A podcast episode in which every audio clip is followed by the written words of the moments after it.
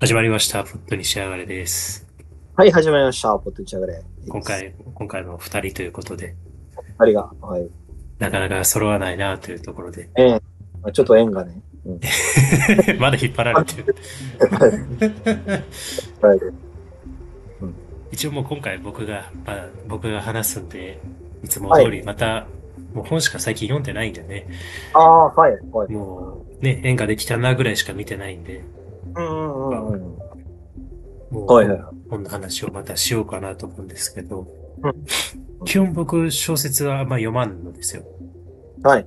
多分この10年で、多分5冊読んだかレベルの多うー分ん。本当に小説は本当にそんなレベルしか読んでなくて、多分ね、大学卒業してから。うん大学の時は結構読んでたんですようん。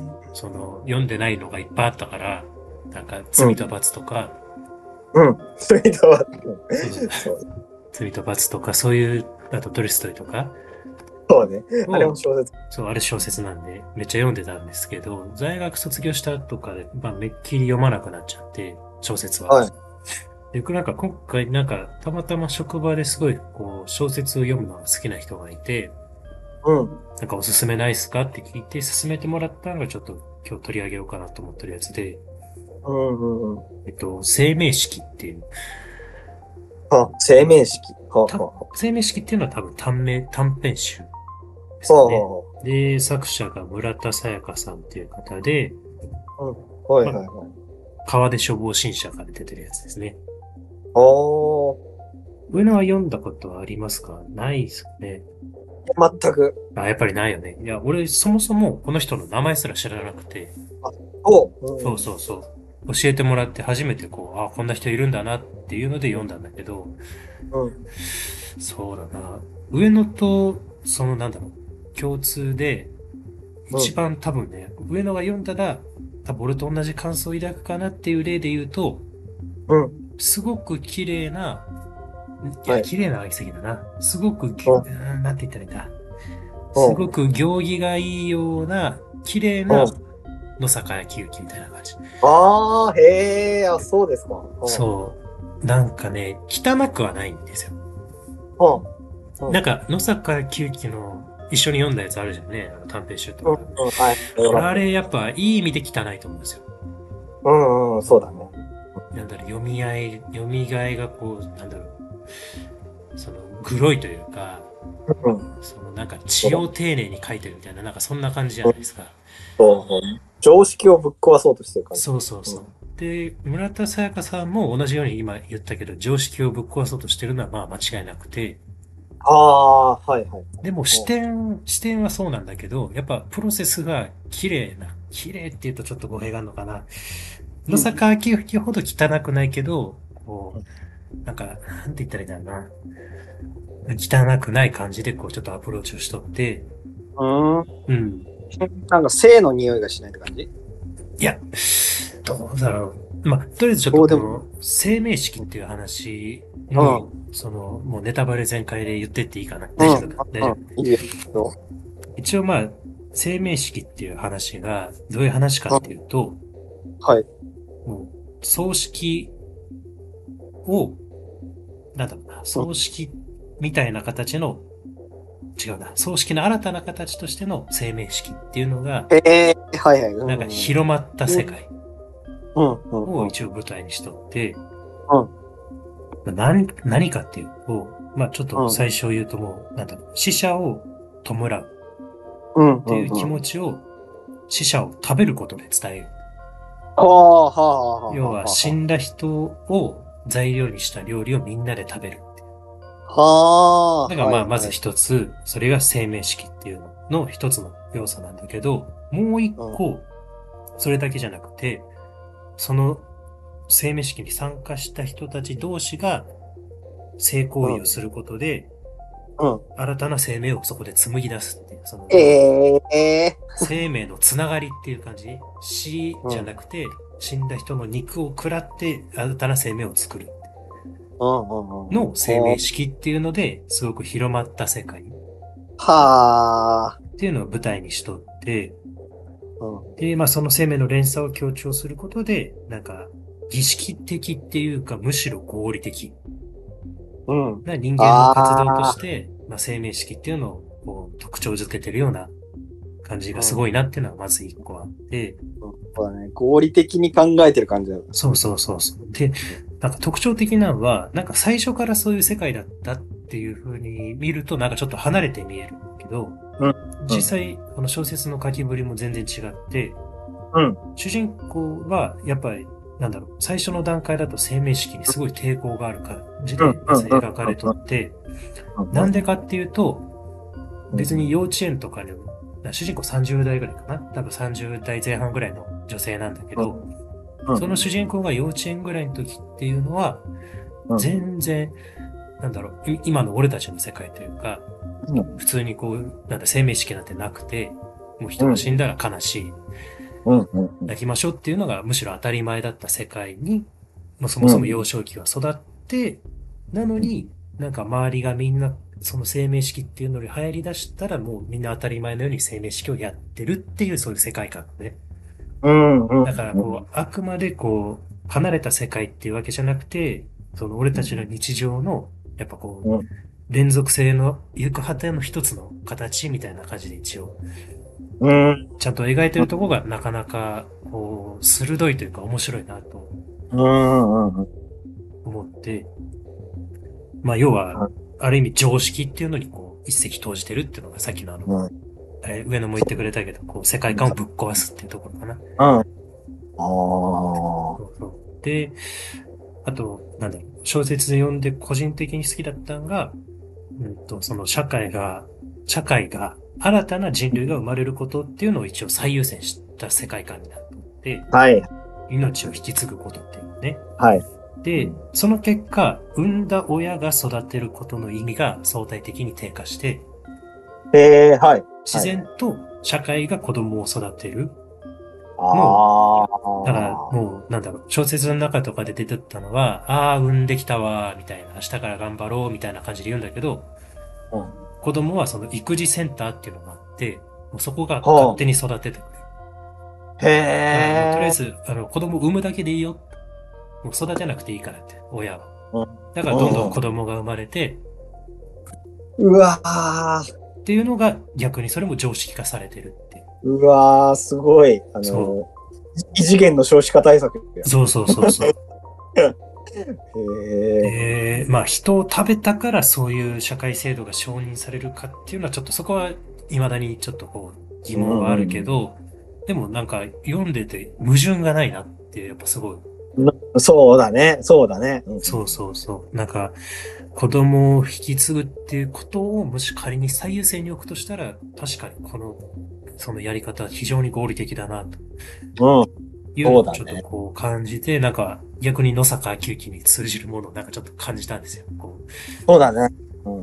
この話聞くと。うんそうそうそうそう。あと、その、この短編集でもう一個別の全く文脈が違う話で、うなんか、羽化っていう話があって、はい。なんかこの話もせっかくだからしてみようかなと思うんだけど、はいなんか羽化っていう話は、あの、ペルソナ、その自分の人格の使い分けっていうのから、うなんか場所っていう概念を抜き取ろうって試みている作品だなっていうふうに感じはあて、はなんかどういう話かっていうと、あうんなんか主人公が、うんと、結婚する直前の話かな。もうプロポーズ受けて、うん今度結婚式をしましょうみたいな話や、まあ最初に話あって、別にこれは普通じゃないですか。うんうんうん。で、まあ結婚式って要は、幼稚園の時の友達とか、小学校の時の友達とか、大学の友達とか、職場の友達とか呼んだりするじゃないですか。うんうんうん。ねで、この主人公っていうのが、実はその、すべての小学校でも、中学校でも、大学でうも、全部別の人格を、人格で、はこう、なんだ、過ごしてて、あ。はあ。はあ。バイト先だと、春尾っていうなんかキャラクターで、あ、まあ、ごめん、今のあだ名かな春尾ってあだ名をつけられるキャラクターでう、んすごい男勝りで、うんなんなんか一人でこう重たい荷物とか持ったりするようなキャラクターなんだけど、大学のサークルだと、今度、春子っていう、なんかもうサークルの姫みたいな感じで、えー、こう、なんかお嬢様みたいな、私そんなの持てないみたいなうんうん。キャラを演じたり、あとはなんか小学校時代のキャラは、なんか委員長っていう、なんかこう、なんだろう、真面目な、うんうん。委員長っていうあだ名で呼ばれるような性格で過ごしたり、みたいなことをこうやってる子で、うん。で、一応その小学校時代に友達だった人がうん。唯一その、このは春男とか春子っていう人格がたくさんあるっていうことを知ってる人が一人だけいて、うん。で、その人とその結婚式、私どの人格で行ったらいいっていうその相談をするっていうそういう話。うんうん。ああ。はあはあはそうちょっと面白そうでしょ。あ。うんうん。そうだね。そうそうそう。で、なんか主人公の方から、うん。一応、違うな、主人公だったな。その友達が、その主人公に提案したのが、まあ、婚約者が要は、婚約者との、その、また人格も別であるんですよ。それ以外。うんうんうんそうの、ん。どれでもない、その、婚約者との、この人格があって、うわそう、一応なんか、物語だと結局、5つか、5個、ーうん。 5個のペルソナが描かれてて、おあーで、なんか、まあ、提案されたんが、まあ、とりあえずまずその婚約者に全部見せたらって、おそーのあー。 5つの ね、人格を全部見せたら、であどれか好きなの選んでもらえっていうのをまず言われて、ーあー。まあ、ちょっと実はもう一個実は言われてたんだけど、うで、まあ、先にまあ、その5つの人格をね、まあ、婚約者に突然見せるわけですよ。うんうん。そうすると婚約者超ビビるわけね。当たり前だけど、うん。なんだお前はみたいな。うんうんうん。で、その後にう、ん主人公が、実は私多重人格症で困ってるのっていう風にう、別のキャラうん。を友達から教えてもらったのを演じると。はあ、はあ、はあ。結局これまた新しい人格なんですよ。自分じゃない。あ結局また新しい、こう、私は多重人格に困ってて、 あこんな風にしたくないのにしてるのっていうのをはい新しい人格として演じあーて、で、婚約者に、ああ、なんてかわいそうなんだ、みたいな。ー、俺が守ってあげるよ、みたい な。うん。うん。一応の形をさせて、あれなんそだうそうそう。で、その婚約者が新たな人格として、その、なんか、マザーって呼んだらしくて、は最後、マザーって呼んで終わるっていう。あ、なんだそれは。そうそうそう。だから終わり方すごいなんか面白いんだけど。そそうそうそう。っていうだね。うのが羽化っていう話で、なんか、やっぱそれぞれ両方に通じるけど、こう、なんだろうなは。い世の中、なんか、やっぱ最初は日常なんですよ。うん。導入うんがね、物語の導入が日常で、でもなんか、それを合理的に考えてった結果みたいなのがやっぱそれぞれちゃんとこうん。う描かれてるっていうのがなんか特徴的な本かなという感じですね。うん。うん。面白い。結構面白かったですよ。なんか教えてもらわなかったら絶対読まなかったね。ああ、そうなんだ。ね読まなかった。なんか、その、俺もなんか、その、俺もバカなんだけど、その、なんだろうな。いつだったかななんか小学校か中学校か全然忘れちゃったんだけど、そもそもね。なんか、1900年代前半、あ、違うな。そうそうそう、1900年代前半とかって、うんよくね、あの、家の、なんだろう、一コマとして、うん。うん。ちゃんと勉強しろよ、小説ばっか読んでないで。って言われる時代がね、へえ。 1900。年代はあって、まあ、まあこ、れ、これの文脈の前端は、要は、漫画ばっか読んでじゃないよ。小説読めって最近は言う気がするけど、本う読んめうか。漫ん。画ばっか読んでないで本読めって、なんか、俺たちがちっちゃい頃はよく言われた気がするんだけど、うん。でも、なんかそれの前端って実はもう、そもそも小説なんて読んでないで、もっとちゃんと普通本を、えっと、読書しろと。うん。小説は読書じゃないっていう時代が、まあ、1900年代前半は明らかに日本はあったらしいんですよ。へえ。はい娯楽だから。うん。っていうのを鵜呑みにしてて、うん。でなんか小説なんか読まん方がいいって、どこかずっと思ってたせいで読まなかったんですよ。この10年ぐらい。いやー、すごい。1900年代の価値観で生きてる。そうそうそうそうそう。いや、なんか、なんか言ってることは確かに正しいなと思う時もあったの。でもなんかここ最近やっぱりこういう戦争と平和とか、うん。そのなんだ、見たりとかしてたらもう、これ読んだりとかしてたら、俺はやっぱりバカだったなって。まあでもそう、バカかどうかあれにしても、やっぱり、まあ、読んでみないとわかんないからたくさんあるもんな。そうなの、そうなの、そうなの。なんかやっぱこうちょっと敬遠ずっとしてたんですけど、こう、ここ最近やっぱ戦争と平和読んだ後ぐらいからやっぱ小説ってなんか大事だなって思い始めて、そうだね。なんか、その時代をダウンロードできるんですよ。あ、うんうん、わかるわかる。わかる。そそううそうそう。そうそうそう。なんか、専門書とかだけだと、こう、どうしてもやっぱ客観的というか、こう、入り込めない気がするんですよね。世界観に。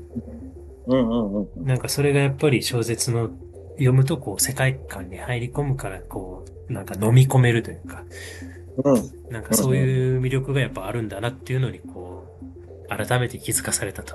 なんかそういうお話でございました。ああ、面白かった。はい。ああ、いい。いい小説読むといろんなこと考えるもんねそうなんですよ。大事ですよ。今の設定とか聞いて、あうの、ん生命の方は、うんうん藤子よっぽい。ああ、確かに確かに、そうだね。なんか手塚は、手塚さんも書いてそうなぐらいの感じだもんね。うん、そうね。ああ、でもよりなんかアイデアを使って、なんか SF 的に書く感じが、うん、うん。うん、なんか、藤子っぽいな、あの世界観。確かに。確かあに。の、声藤尾ので、まあいろいろあるけど、そういう話だと、うんうんうん。定年退職って話があって、うんうんうんうんうん。退職の職が、あの、食べるの方の職なの。ほうほうほうほう。で、それになると、あの、まあ、人間がかなり人口がものすごい増えて、うで、ん長寿化が当たり前な風になってて、うんうん10歳だったか75歳だったかは忘れだけど、うんあの、それを超えたら、あの、食べ物を、あのなんで、あの食、食える権利が、あの、なくなりますみたいな風なうん。おー。改革が行われるのね。うんうんうんうんうん。で、それを書くにあたって、その、その、なんか主人公のおじいさんがどういう世界観で暮らしてるのか、うんうんうんどういう番組、テレビとかを見てるのとかう、んうんうんあとはこういう政治家がいるのかとか、それをなんか、たん結構淡々と書いたりして、あの、ドラえもんっぽい絵柄で、そのかすごいよね、ちょっと思い出した。へえ、面白い。あその話もあるんだね。そうそうそう、ある。ちなみに多分、遠い昔に君にあげたと思う。嘘藤子 F 不二雄の SF 短編集に、あのー読んでみよあって、うん多分今読むとまたちょっと違う面白さある。あとは間引きって話もあって、そのそれもあれだよね、人口が爆発的に増えてって、う。うんうんうん。えーなんだろうな、その生命保険代わりに、うあんの生命保険あるんだけど、それがお金の代わりに、あの食券をもらえる。うーん。食事、あの食料不足もすごい激しいから、食券がもらえるようになったっていう世界観でのて話なんだけど、まあうんうんうんうんそれとかもちょっと通じるものが、なんかへえ。合理的に考えすぎて人間こうなるっていうか、うんうんうんうん。それをちょっと通じるものを感じたかな。あ、なるほどね。あ、そういうことか。多分、あの、君の家のどこかにあるはずだから、出てなければ。 捨めてっはいなてちゃい面白い。うん。そっか、いいね。うん、あー小説読まなきゃな。そう小説なんか最近読んでなかったけど、うん。うんよかったなっうん。うん。ていう感じですね。はい、ありがとうございました。